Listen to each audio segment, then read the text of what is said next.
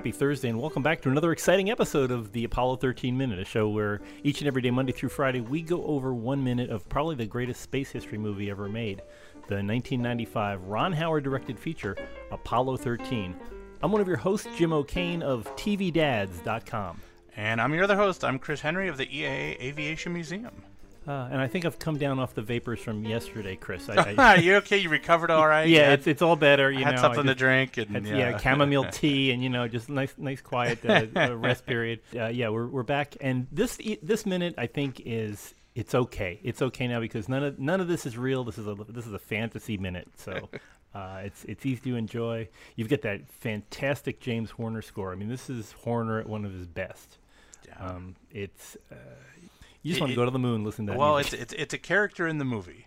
it is. It really I mean, is. it really, yeah, yeah. It really is. And uh, we had um, on the uh, on the Rocketeer minute, we talked with uh, a composer Tom Geyer, and uh, he was talking about how Horner teaches you a song, and by the time you're halfway through the movie, you understand the language of the song. And this music is triumphant because it's it shows you know Jim Lovell on the moon, but it's also kind of melancholy because this is the thing he will never see or never feel and experience. Yeah, it's it's mutually uh, happy and sad. A lot of great uh, things happening here that we see from from what would what would have been on uh, on, a, in a, on the Apollo 13 mission. Primarily, if we look at the uh, the lunar landing suit that Lovell is wearing, this is the first time red stripes were used for the commander, and this all resulted from problems with uh, photography in Apollo 12. Apollo 12, uh, Conrad and Bean, when they were on the moon, passed the camera back and forth between themselves.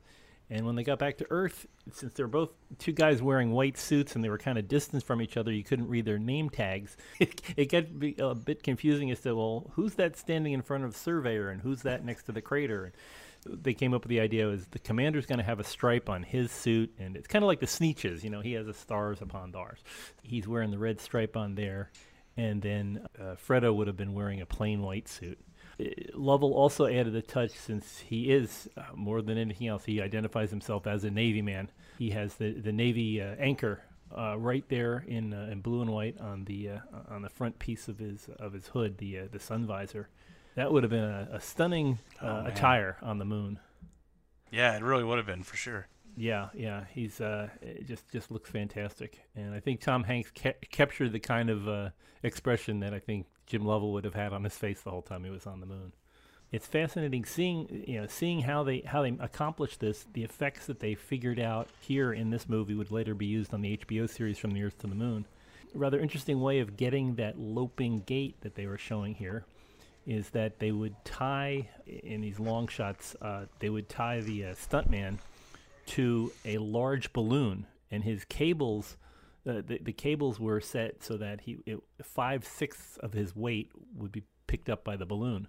So he had a, a one a one sixth gravity leap that he could make when he was walking around on the on that lunar surface set. I'd like to go play on that. Yeah, I, I- Uh, me you know, too.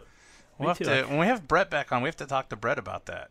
Yeah, yeah, You know? yeah, yeah. Because I, I know he he probably enjoyed it a lot. The Yeah. uh, the interesting.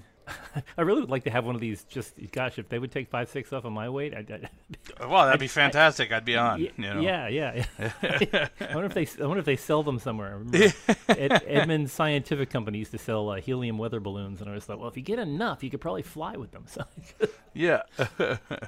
That picture uh, the, of the the great blue marble, I believe that's an actual Apollo picture, uh, and I can't I can't remember the mission, but in the final seconds of, of this scene when we see when we see the Earth, that's actually a transparency f- from an Apollo mission. So that's pretty much what the moon would look like from from way up there. It's uh, it's a beautiful beautiful moment, and you know all of it not not real, but uh, I think. I keep wondering if, if Tom Hanks just begged and begged and begged uh, Ron Howard, can we please get a lem and can we can we can we just Can we- go do this on the yeah. Could we just go and and film this scene and yeah. yeah. it's uh it, it it's a lot of fun and it's uh, I, I was just watching a uh, a couple episodes of Arrested Development last night and uh, they uh, the the the, con- the bit of comedy in it is that Imagine Entertainment, uh, Ron Howard's office actually has a lem, and when when Ron Howard goes to think, he goes and sits in the lem. That's hysterical, actually. Yeah. just just a nice uh, a nice thought. I mean, it, this is actually from the. Uh, Cradle of Aviation Museum, I believe, is is where this uh, this lunar module wound up. Yeah, and I think uh, that's, um, if I'm not mistaken, that's also the lem they used in uh, From the Earth to the Moon. Yeah, that's, Um, that's right. And it was, I, I want to say it was, it was like a partial, it was partially completed, and they found it in like storage at Grumman, Yeah, and yeah. uh, and they finished it out, and now it's on display, and it's at, um, yeah, it's a Cradle of Aviation, and it's gorgeous. I mean, it's a it's a beautiful restoration. Yeah, yeah, and it's just just amazing to see. I mean, the the idea that there's just extra limbs lying around in Yeah, a closet somewhere. Extra lunar module, you know. yeah, and, yeah. um, I, That's a good Cradle of Aviation's a good place for it, right there in New York. So it it really is there at the old Mitchell Airfield. Yeah. and, uh, a lot of a lot of great Grumman stuff there. I'm trying to remember the name of the. Is it Josh Store? I'm not gonna. I'm not gonna say his name because I can't. I can't. Remember, but I talked with the curator there, and uh, he helped me find Oh, some information. Josh Stoff, yeah, Stoff. That's right. yeah, yes. yeah, great guy. Yeah, he uh, he helped me figure out some things that happened with uh, some equipment that was shown at the New York World's Fair, Huh. and uh, actually rather a rather sad story. The uh, during the uh, uh, the World's Fair in the New York Hall of uh, Science, there was a uh, an exhibit that was sponsored by Martin Marietta, and one of the things they were showing was a uh, uh, what it'd be like having a space station, and this would be on the heels of uh, what would have been uh, the X-20 Dyna-Soar, but uh, the X-20 Dyna-Soar was canceled, and Martin Marietta was trying to push for some lifting bodies uh, for sale that would go on the on top of their Titan III missiles, and have a basically an Air Force um, similar to what happened with the manned orbiting laboratory. There'd be a uh, a laboratory in space that ships would dock with, and uh, the space station was known as Know How, and uh, they showed they showed a multimedia uh, film there called Rendezvous in Space, uh, hosted by Danny Thomas, and uh, what they talked about was in the not too distant future, uh, the space station called Know How would be orbiting the Earth, and they would shift out crews every couple of months. And uh, as, as they were talking about this in this movie that you'd be watching, the movie would uh, go dark, and overhead, 130 feet overhead in the Hall of Science, there would be these full-sized models. They were uh, each weighed 1,300 pounds, uh, large uh, space-going lifting bodies that were hanging from the ceiling, and you'd, you'd actually watch a space station dock with this uh, spacecraft. And uh, that show ran for two years in 1964 and 65 at the New York World's Fair. And then after the fair closed, that the the show continued running until 1971 when they decided to refurbish the entire uh, Hall of Science. So they didn't really have any place for these spacecraft, and they donated them to the uh, Cradle of Aviation Museum. Cradle of Aviation Museum didn't really have uh, have room for them, so they started looking around. And they talked to General Tom Stafford. Uh, Tom Stafford, you know, Air Force man who wanted to, uh, who worked with, with lifting bodies and was part of, uh, you know, winged winged aviation uh, or winged winged aerospace. Was interested in it. He, uh, I don't know how he did it, but he finagled an Air Force. Well, he's a general. I guess he knows how Yeah. to finagle. he finagled a, a C-130 transport to take the lifting bodies and move them to uh, his home state of Oklahoma, where they would go on display at a, uh, uh, the Omniplex Science Museum in Oklahoma City. Huh. Uh, but he didn't want the space station, and they couldn't find room for the space station.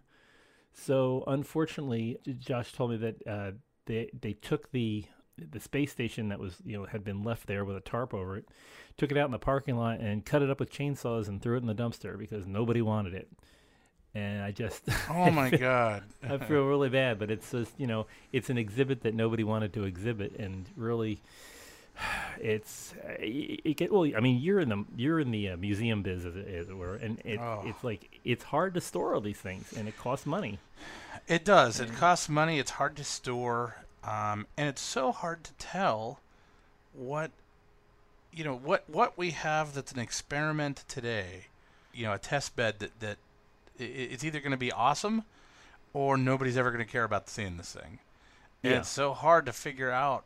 i- You know, you do your best to just preserve everything that you can. Uh, but at some point, you have to choose. I mean, that's what happened during World War II. Was uh, really after World War II, nobody cared about these airplanes. It was whatever. Let's see, let's get home and get on with our lives. And then little by little, it's like, oh gosh, we should save that, you know. And uh, yeah, yeah. So It- Yeah, it's it, it's it's, a, tra- a tragedy of you can't keep everything, and these things Yeah. a lot of a lot of times they are ephemera. They're not built to last. yeah. So you know, Yeah. you think a pair of gloves that somebody wore on the moon, who'd have thought you'd want them? You know, Well, yeah, yeah, it's just well, and that's you know we we fly our B seventeen, and it's a constant. You know, there's a lot of constant maintenance that goes into it, and when you when you realize that you know, wow, it's a lot of work, and it's like, well, they were never. You know, nobody ever thought these things were going to be flying 75 years later. They, they, they were built to last a few weeks over in Europe, you know, and that was it. yeah, yeah, dodge bullets and, and come home, and that, that was Yeah. done. Well, um, I was talking with uh, I know we're going afield from space and things, but uh, I was talking with someone from the uh, uh, Department of Interior, National Park Service at uh, Promontory Point, where the Golden Spike was driven in Utah. Oh yeah, uh, for the end of the Transcontinental Railroad. And uh, he told me a lot of people ask him why, you know, why do they have reproductions of the uh, the two engines that met, uh, the, the Jupiter and the 119, and uh, the they have two replicas. Why didn't they, you know, why didn't they preserve the last two? And so he said, well, if you think about it, when the when the interstate highway system was completed, why didn't they keep the last two dump trucks? And you know, it's like yeah, they weren't that important. It wasn't Yeah. a big deal. I mean, they had an they had an event. Here's two engines. We'll we'll take a, a nice picture of it. You know, we'll shake hands and toast everybody. And then nobody really cared about those two engines. But yet, you know, we saw th- that iconic picture. You have to have the engine, so you can't. You you you really have to recreate them because they they weren't uh, maintained and they don't exist anymore. So it's Yeah. uh, just a, a tragedy of, of exhibition. Yeah. And and then and, and, and you know, and I'm sure Chris, you could talk on the difference between restoration and renovation. There's, you know, you replace the handle of something. You know, it's like George Washington's axe. You replace the uh, the blade and the handle. Do you still have the axe? It's just, Yeah, well, it's exactly it. Yeah, Yeah. I, it w- that's a common struggle with aircraft restoration of how much of that airplane is really that airplane uh, Yeah. when you restored it. You know, so yeah, yeah, I, yeah, I get it. yeah. You know, it's like, do you really want to, you know, you really want to take take off the paint and take it down to the bare metal because that's the paint that was over Germany and you know right, Kind of right, exactly. So it's uh, We've really gone off track. We're yeah, we're I know, into I World know. War II aircraft preservation. You know, but It always comes back to that, doesn't it? it does, yeah. but that is, you know, that is one of the struggles that a lot of even the science centers. I mean, um, the Infinity is a great museum that Fred Haise is closely tied to. You know, and they're working to save components from a Saturn V. And yeah, that was left out in the um, rain for decades. you know, decades, and- yeah. And Yeah. um, you know, it, it the sheer size and material that this stuff was built out of, uh, it just it's a struggle. It's a fight to try to save it and get it inside. yeah. Um, I can tell you that, and I don't mean to make a plug for air museums or air and space museums, but I can tell you that when you donate to an air to a reputable air and space museum, or um, you know, they stretch every penny you give them, and uh, whether that pays for education programming for for kids or uh, restoration and preservation work, I mean, it, it counts. I mean, if you're supporting a museum or you're on the fence thinking about it, uh, I can tell you that, uh, you know, they make every every penny count. Yeah, and the and the stuff that you give now helps. You know, people in the future will remember you because you managed to, to you know to give some give a little bit of money now that preserves something that kids and grandkids can look at. So Yeah. I, you know, it's uh, it's it's a rough time. How, how much uh, how much storage do you? I mean, I know you have you have a rather large museum, but do you have a lot of storage where you can work on things? Uh, we have a re- so our museum has about 200 airplanes in it. We have aircraft storage buildings. There's two on site here where we can safely preserve aircraft out of the elements that just aren't on display. And then we have a restoration hangar across the field, and that's where our uh, like our B-17 gets its maintenance done, our B-25, and other restoration or maintenance projects. So Yeah. Are, are Um, you are you working on any restorations right now that are? we are. We're getting ready to fly our B-25 hopefully in the spring. It's getting ready Oh, to go. boy. Same type of airplane that uh, led the Doolittle raid. Yeah. Uh, our airplane was used in another movie called Catch 22. oh Uh, yes. So yeah, our, our aircraft was in that film. Well, if Alan Arkin comes out to uh, uh, inaugurate it, let me know. We we, we asked him actually, and he is deathly afraid of flying in B-25s. Uh, so uh, yeah, we we tried that route. Can he can he wave from the ground maybe? Hopefully yeah, if you've seen the movie, uh, Yeah. not- some folks haven't, but uh, uh, if you have seen the movie, our airplane played a few different roles, but uh, the one where you could really pick out that it's our airplane is this was the general's airplane. Oh, Uh, okay. that uh, was all tan and had an air stair door in it. it uh, that's our aircraft. So Wow. yeah, Well, very exciting stuff. Wow. Well, yes, we did go far afield, but I we think. went uh, away from the moon. Yeah. but so you know, I mean, Jim Lovell here has is, is kind of gotten away from being in his lem. So, yeah. um, but just generally, I mean, I- and this is, uh, but we're back to a nice minute because this is a real nice minute. I do like the way that they showed, um, uh, they showed the lunar surface. I've heard several uh, lunar astronauts describe it as like putting your hands through um, uh, Portland cement. That it's that fine, and uh, I think they they capture that really well when when uh, Lovell takes a knee and runs his fingers through the, moon, the lunar regolith. So quite a uh, accurate as far as I can tell. I, I but uh, yeah, it's just a, a beautiful minute, and it really captures the way you'd think if you were going to stand on the moon. That's hopefully what it would be like. Um, but uh, anyway, we'll we'll catch up with uh, hopefully going back to reality uh, tomorrow. But we'll we'll we'll check on where where Lovell and Company are. Uh, for folks who want to reach out to us and, and talk some more about this uh, particularly you know, visually stunning episode, uh, check back with us on our social media. We're available on Facebook at the Apollo 13 Minute Mission Control. You can also reach out to us on Twitter at Apollo 13 Minute. We do try to respond to every everything that people write to us, and we do appreciate your comments and concerns. Uh, and uh, happy happy to hear from you. Uh, if you can correct us when we're wrong, I did did get a note uh, uh, actually just this morning uh, from someone who pointed out that I did misidentify Enya. It's not Enya, it's Annie Lennox who is uh, doing the ooh sounds in in the Horner theme. So apologies for that. I stand corrected. Uh, anyway, uh, if you haven't uh, uh, if you haven't subscribed, and you must subscribe because we're more than halfway through, and you can't miss the exciting ending. Go out to iTunes, Google Play, or Spotify. Type in Apollo 13 Minute, click subscribe, and it will be delivered to you hot and fresh every morning, Monday through Friday. So uh, come back with us uh, tomorrow as we finish up the week and get back to the reality of Apollo 13. It looks like we're coming up on lost the signal in about 30 seconds, so we will see you here tomorrow on the Apollo 13 Minute.